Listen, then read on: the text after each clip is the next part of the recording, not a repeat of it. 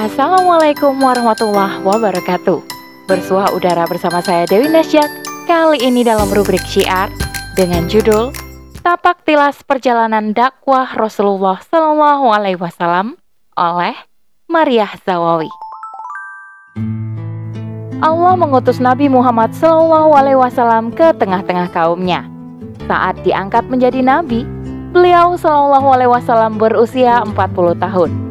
Dalam sirah Ibnu Hisham disebutkan bahwa saat Muhammad Wasallam berusia 40 tahun, Allah Subhanahu wa taala mengutusnya sebagai rahmat bagi seluruh alam dan pemberi kabar gembira bagi seluruh manusia. Sejak itulah dimulainya perjalanan dakwah beliau Wasallam yang dilakukan dalam dua periode, yakni periode Mekah dan periode Madinah. Penasaran dengan kelanjutannya? Jangan ke mana-mana, tetap di podcast Narasi Pos Media. Narasi Pos, cerdas dalam literasi media, bijak menangkap peristiwa kunci. Sebelum Islam datang, kondisi masyarakat di Mekah sangat rusak. Mereka suka minum khamar, berjudi, berperang, dan berbagai perbuatan buruk lainnya. Mereka juga memperlakukan perempuan seperti benda yang dapat diwariskan. Bahkan kelahiran seorang bayi perempuan dianggap sebagai sebuah aib yang harus ditutupi. Maka, mereka kubur hidup-hidup bayi perempuan tak berdosa itu. Mereka juga menyembah berhala.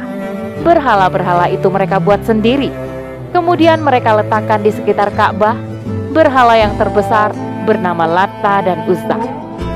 Berhala-berhala hasil kreasi tangan mereka yang tidak mampu berbuat apa-apa itu pun mereka mintai pertolongan. Padahal untuk berpindah tempat saja tidak mampu. Bagaimana mungkin benda mati itu mampu memberikan pertolongan? Pada saat itu, mereka juga melaksanakan ibadah haji di Baitullah. Namun mereka telah menyimpang dari syariat Nabi Ibrahim alaihi salam saat melakukan ibadah haji para perempuan bertelanjang, sedangkan para lelaki berpakaian lengkap. Itulah sebabnya masa itu disebut masa jahiliyah. Sebab mereka ditimpa kebodohan yang sangat. Akal yang mereka miliki tidak mereka gunakan dengan baik. Mereka dikuasai oleh hawa nafsu sehingga tidak mampu berpikir dengan jernih.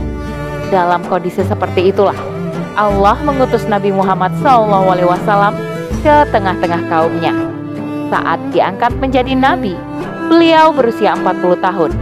Dalam sirah Ibnu Hisham disebutkan bahwa saat Muhammad SAW berusia 40 tahun, Allah Subhanahu wa taala mengutusnya sebagai rahmat bagi seluruh alam dan pemberi kabar gembira bagi seluruh manusia. Sejak itulah dimulainya perjalanan dakwah beliau yang dilakukan dalam dua periode, periode Mekah dan periode Madinah. Periode dakwah di Mekah.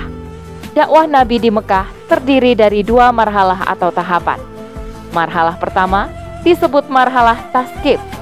Dalam marhalah ini, Rasulullah Shallallahu Alaihi Wasallam melakukan pembinaan dan pengkaderan. Marhalah ini dimulai setelah turunnya surah Al-Mudassir ayat 1 hingga 2. Dalam ayat tersebut, Allah Subhanahu wa taala berfirman, Hai orang-orang yang berselimut, bangunlah, lalu berilah peringatan. Dalam tiga tahun pertama, beliau menyampaikan Islam secara sembunyi-sembunyi atau siriah. Yang pertama beliau seru adalah istri dan keluarga dekatnya. Maka bersyahadatlah Khadijah binti Kuwalid dan Ali bin Abi Thalib. Disusul Zaid bin Harizah, mantan budak beliau. Kemudian beliau mendakwakan Islam kepada kerabat dan para sahabat. Orang yang menerima dakwah beliau adalah Abu Bakar Ashidik. Beberapa sahabat pun masuk Islam melalui Abu Bakar Ashidik.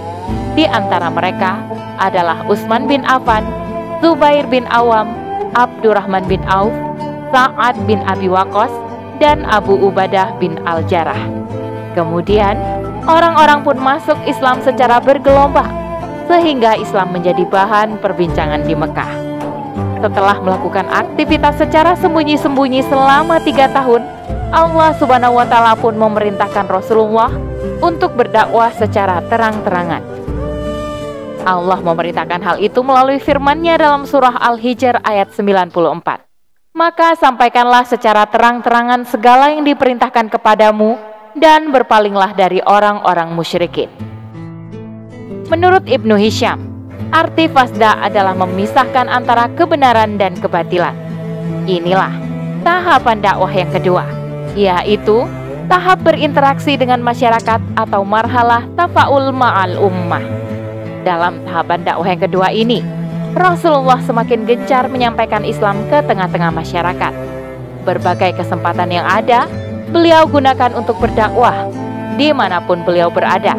Tidak lupa, beliau sampaikan dakwah Islam.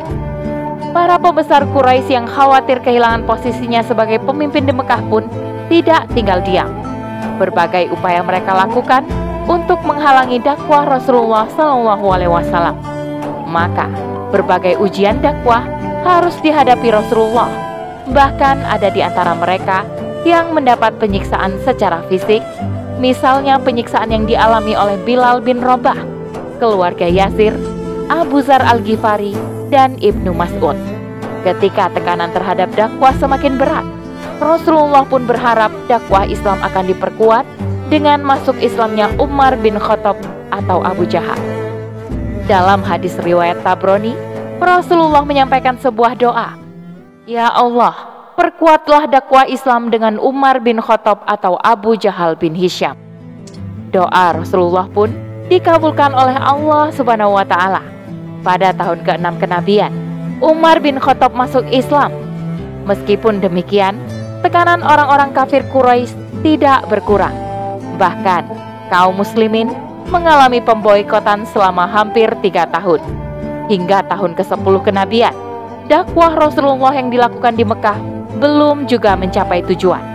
Dalam kondisi seperti itu, Sayyidah Khadijah binti Khuwailid, istri beliau, dipanggil menghadap Sang Pencipta. Kemudian disusul paman beliau, yakni Abu Talib.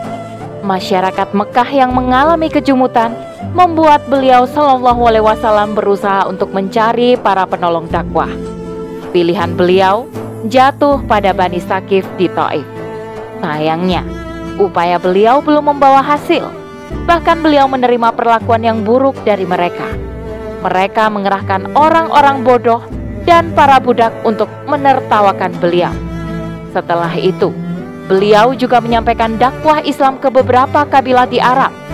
Namun upaya itu tidak membawa hasil. Pada musim haji, Rasulullah Shallallahu Alaihi Wasallam menemui enam orang kabilah Khosroj dari Madinah. Beliau sampaikan dakwah Islam kepada mereka dan mereka pun menerima dakwah beliau.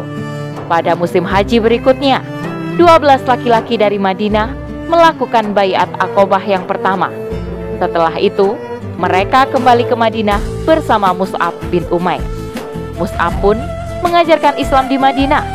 Setahun berikutnya, tidak ada rumah di Madinah yang di dalamnya tidak disinari cahaya Islam, kecuali beberapa rumah saja. Mus'ab bin Umair pun kembali ke Mekah bersama 73 orang laki-laki dan dua orang wanita yang telah memeluk Islam. Saat itulah dilakukan bayat akobah yang kedua. Bayat ini merupakan bayat politik, yakni bayat dari para pemimpin kabilah Aus dan Khosroj yang bersedia diterapkan Islam atas mereka. Di samping itu, juga kesediaan mereka untuk senantiasa taat dan membela Rasulullah. Setelah Rasulullah berhasil menyiapkan Madinah untuk menerapkan Islam dalam kehidupan, Rasulullah memerintahkan kepada para sahabat untuk berhijrah ke Madinah. Beliau sendiri melaksanakan hijrah setelah ada perintah dari Allah Subhanahu wa taala ditemani sahabat yang paling setia, Abu Bakar Ashidik. Rasulullah Shallallahu alaihi wasallam pun hijrah ke Madinah. Periode dakwah di Madinah. Periode ini dimulai dengan penyerahan kepemimpinan di Madinah kepada Rasulullah. Tahapan ini disebut marhalah tadbik ala al-ahkam. Maka, berbagai hukum dan aturan Islam pun diberlakukan. Bukan hanya dalam masalah ibadah, tetapi juga masalah muamalah termasuk dalam kehidupan bernegara. Sejak itulah, Islam diterapkan dalam seluruh aspek kehidupan. Islam kemudian menyebar semakin luas dan memimpin dunia. Namun, musuh-musuh Islam tak pernah berhenti menghancurkan Islam. Setelah berkuasa selama 13 abad lamanya, kekuasaan Islam pun runtuh di tangan Mustafa Kemal. Hancurlah kekuatannya. Wilayahnya yang meliputi hampir 2 per 3 dunia dijadikan negara-negara kecil yang tidak lagi memiliki kekuatan. Sejak itu, hilanglah kemuliaan Islam dan kaum muslimin, berganti dengan kehinaan dan kesengsaraan. Maka, untuk mengembalikan kemuliaan itu, tidak ada jalan lain selain meneladani langkah-langkah dakwah yang telah ditempuh oleh Rasulullah Shallallahu Alaihi Wasallam melalui dakwah pemikiran, menyadarkan umat agar kembali kepada Islam yang kafah. Dengan demikian, Islam akan kembali tegak dan menyebarkan rahmatnya ke berbagai penjuru dunia. Wallahu a'lam bisawab. Demikian rubrik syiar kali ini. Sampai bertemu dalam rubrik syiar selanjutnya. Saya Dewi Nasyak undur diri. Afu minkum. Wassalamualaikum warahmatullahi wabarakatuh.